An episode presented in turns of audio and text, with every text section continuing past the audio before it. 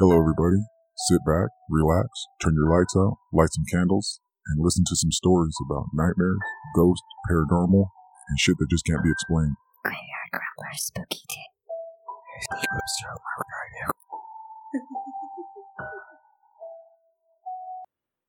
Hello, everyone. Welcome to Graveyard Grumbler Spooky Tales. I'm your host, of course, the evil, the sadistic, the diabolical, creepy, spooky Graveyard Grumbler. Uh, Welcome, everyone. I appreciate everyone uh, for tuning into today's episodes. And again, I have three creepy tales. Hopefully, they give you the chills, spook you, and just kind of give you the shivers. Uh, The first one is The Woman Without a Face. I'll let you think what that episode or the story is about. The second one is titled The Baby. And the third one is entitled The Kids. All three stories were written by yours truly. I hope you enjoy them. And Here we go. The Woman Without a Face. I'm not going to waste time in setting the story up. I'm just going to get right into it. This all started out of the blue. I don't play with Ouija boards. I'm not a religious fanatic. I'm an atheist. Hell, I don't even watch horror movies, which is why I'm confused on why all this started happening to me. I went to sleep one night around 9 p.m. I walked into my room, shut the door, hearing it click close. I turned the light off, but right before I lay down, I heard my door open up and creak open. Figuring it for air pressure from the AC, I closed the door, laid down, and got some sleep. I woke up uh, around 3:15 to use the restroom when I turned my light on. I saw my bedroom door wide open. Half awake, I blew it off as me not closing my door properly. I walked into the restroom, flipped the light on, walked past the mirror, and at the corner of my eye, I thought I saw a woman walking behind me. I quickly turned around, but nothing was behind me. Just my eyes adjusting to the light, I said to myself. Finishing up with my business, I returned to my bed and didn't wake up until 8 a.m. I was sitting at the table drinking my coffee that morning, going over what possibly could have happened last night. As I was taking a sip of my coffee, I heard a door upstairs close, not thinking too much about it since the air conditioner kicked on at the same exact time. I figured it to be air pressure in the room. Didn't think much of it and got up and went to work. Well, I got back from work late that day. It was around 8 p.m. by the time I finished dinner. I went upstairs to lay in bed and listen to some music. Right before I pressed play, I heard footsteps in the loft area right outside my bedroom door. The footsteps stopped right in front of my door. Then the doorknob rattles. I see it turn slowly.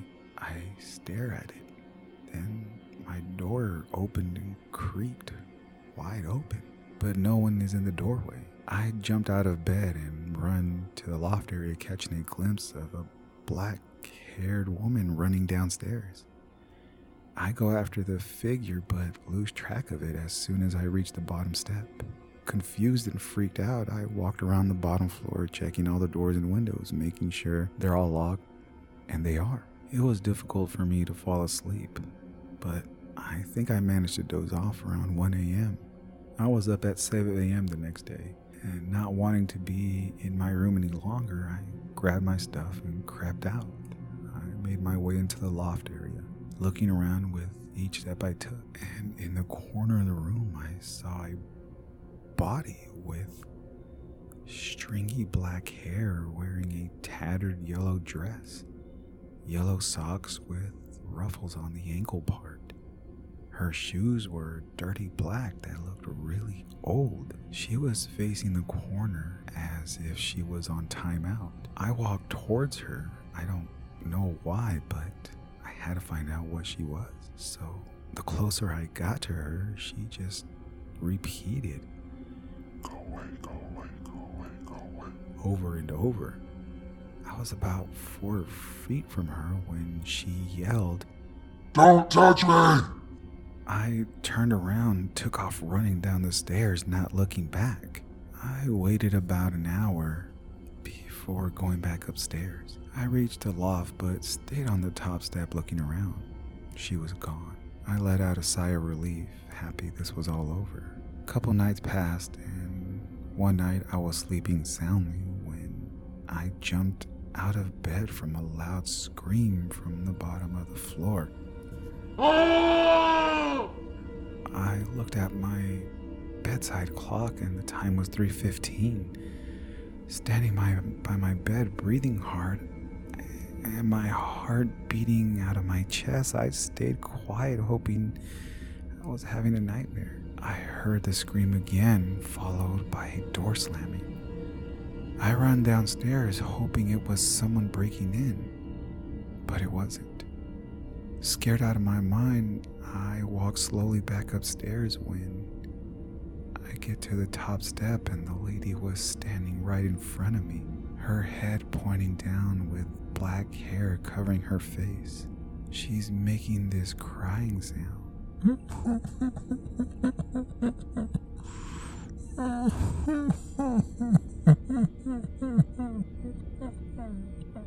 She slowly lifts her head to where she is looking at me. I can't see her face because her hair is still covering it. Then, using both hands, she reaches and grabs a, a chunk of hair on each side of her face. She slowly pulls her hair apart, revealing dark blotches all over her face. She had no identifiable facial features, no eyes, no mouth, no nose.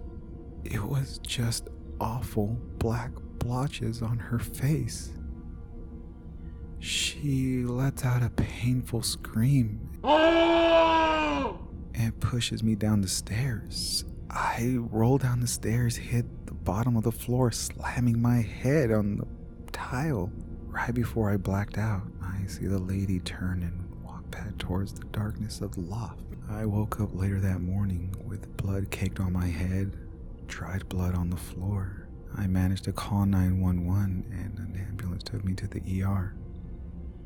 I had a broken arm, broken ribs, and a concussion. It's the result from the fall. I told the hospital staff that I missed a step and fell down the stairs. I knew no one would believe me if I actually told them the truth.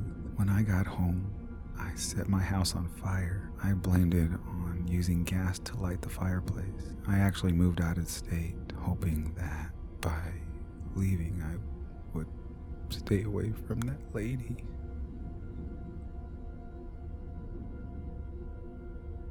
The baby. I want to start off by saying I am not guilty of murder.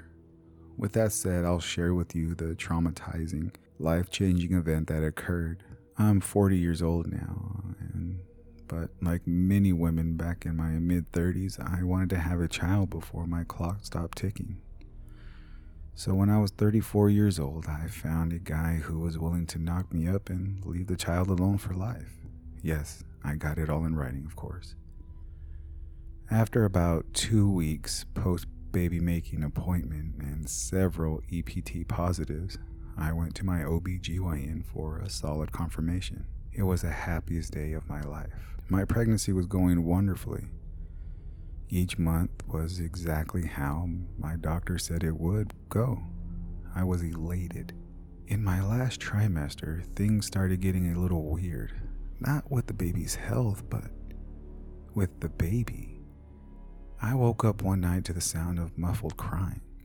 I uncovered myself, swung my legs to get out of bed when I heard the crying again. I froze, held my breath, and a shiver of fear ran down my spine. The crying was coming from my stomach. I jumped out of bed to fully wake myself up, so I took a walk through my house to calm my nerves. I walked past the nursery when I caught a glimpse of what I thought was a body rocking in the rocking chair. I quickly turned the light on and was relieved to find nobody in the room. I told the doctor about the odd things that I heard. He said it was normal since the body is under a lot of stress and we all act in different ways. Happy with the answer and the health of my almost due baby, I went home. Reagan was born June 6, 2006 at 3 a.m. My baby is finally here. I held her after the nurse cleaned her up. She's beautiful, I told the nurse when she gave her to me. When Reagan opened her eyes, they had no color. Her eyes were black, jet, pitch dark black. She closed them and fell asleep. Kind of freaked me out, but I didn't think anything of it. Well, fast forward two years, Reagan is walking around being adorable. I have a mirror low to the floor. She enjoys making faces at herself. On this one day, I was sitting on the floor with Reagan, watching her make faces when she turned her head to look at me. But her reflection stayed staring straight ahead. I stared at the reflection, and the reflection stared right back at me. The face turned dark, the eyes black as a moonless night. The mouth contorted, showing jagged teeth through a menacing smile. Then, in a blink of the eye, the reflection mirrored the exact movement as Reagan. What just happened? I said out loud. I quickly got away from that mirror. Another night, I heard Reagan crying through the baby monitor, so I got up to go comfort her. Right before I leave the room, I hear a low, evil, growling voice say, There, there, don't cry, my child. I sprinted to the room, hearing Reagan laugh and say, Okay, Daddy. Then she lay down and was fast asleep. Well, on this unfortunate day of June 6, 2010, I was reading a book in bed when I heard a familiar evil voice. The voice tells Reagan, My child, the time has come. You must rid your life of the parasites. Your family awaits you, sweetie. I run to her room, finding a dark shadow in the corner of the closet. Reagan had some papers wrapped around her light bulb. Some thin shirts under more paper. Reagan stares at me with all black eyes and tells me, I never loved you. You helped me live, but today you die. She squeezed the light bulb with her bare hand, shooting sparks on the paper, starting a fire. Her room lights up, and all I see is Reagan holding the hand of the shadow disappearing into the closet. I barely had time to get out the house before it burned down. After the fire was put out by the firefighters, they started searching for Reagan. They found nothing no body, no evidence of Reagan. Police believe she was abducted before the room caught fire. I know what I saw. She was alive, but I know now she wasn't human. She was never my Little baby. The kids. I was driving home from work one evening. It had been a very long, stressful workday, and I was looking forward to getting my weekend started. I pulled into a convenience store parking lot at around 8 p.m. I had to stop and get provisions, chips, beer, and more beer, you know, the necessities. I paid, got back into my car, went to put my seatbelt on when three kids walked up to my car window. I locked my doors, rolled the window just enough to hear them ask, Sir, can you give my sisters and I a ride home? I forgot my wallet and I can't buy the milk and eggs needed for the cake mother is baking. The kid who asked never looked directly at me. The other kid stood just behind him looking at the ground. Sir, we don't have any weapons and we can't get in your car unless you invite us. We aren't going to hurt you. We're just kids. I grabbed my wallet to give them 10 bucks and when I was taking my money out, I went to give it to the main kid when we made eye contact. The boy's eyes were completely blacked out, dark, creepy. When I looked at the other two kids, their eyes were just as dark, Freaked out, I pushed the money out the window and drove away. When I got home, I quickly went inside, checked all the rooms, checked the backyard, checked the windows. I made sure everything was locked. Sitting on my couch, I cracked open a beer and thought about the kids and their black eyes. I had this feeling of fear and dread that I couldn't shake. I felt weird, just an awful, overwhelming feeling of being scared. I decided I needed to sleep, so I washed up and got into my sleep clothes and fell asleep. My eyes popped open at 3:30 a.m. to a loud noise coming from my bathroom. I tried getting up to check, but I couldn't move.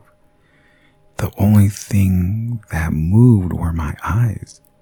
I felt something crawling up my legs and my arms. I saw a huge roach flying around my face. The sound of the bug's wings were loud, and I could feel the wind from its wings right on my face. The roach landed on my cheek just under my right eye. I tried with all my strength to slap it off, but I couldn't move. At the foot of my bed, I saw a small girl pulling my blankets off me.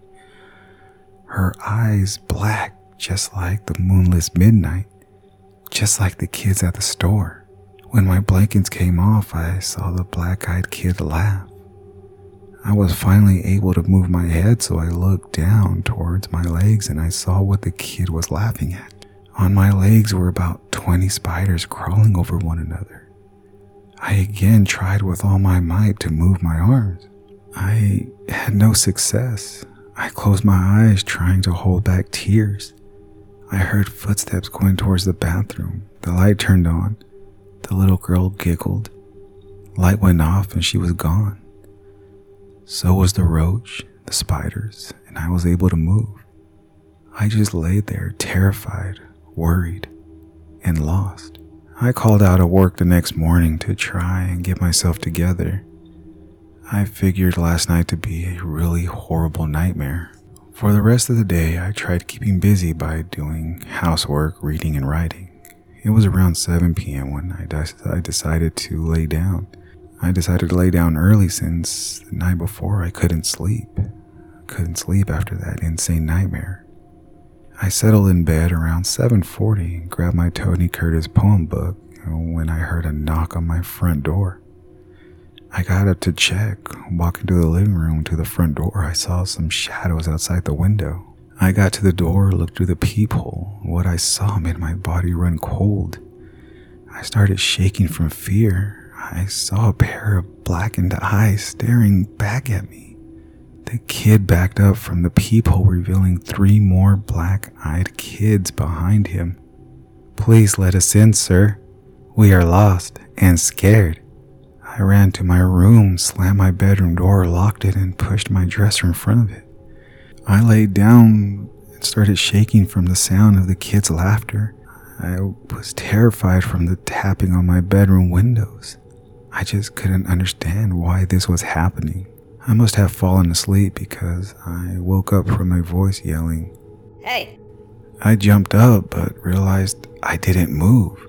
My eyes wide open, trying to find the source of the voice in the dark when the bathroom light turned on.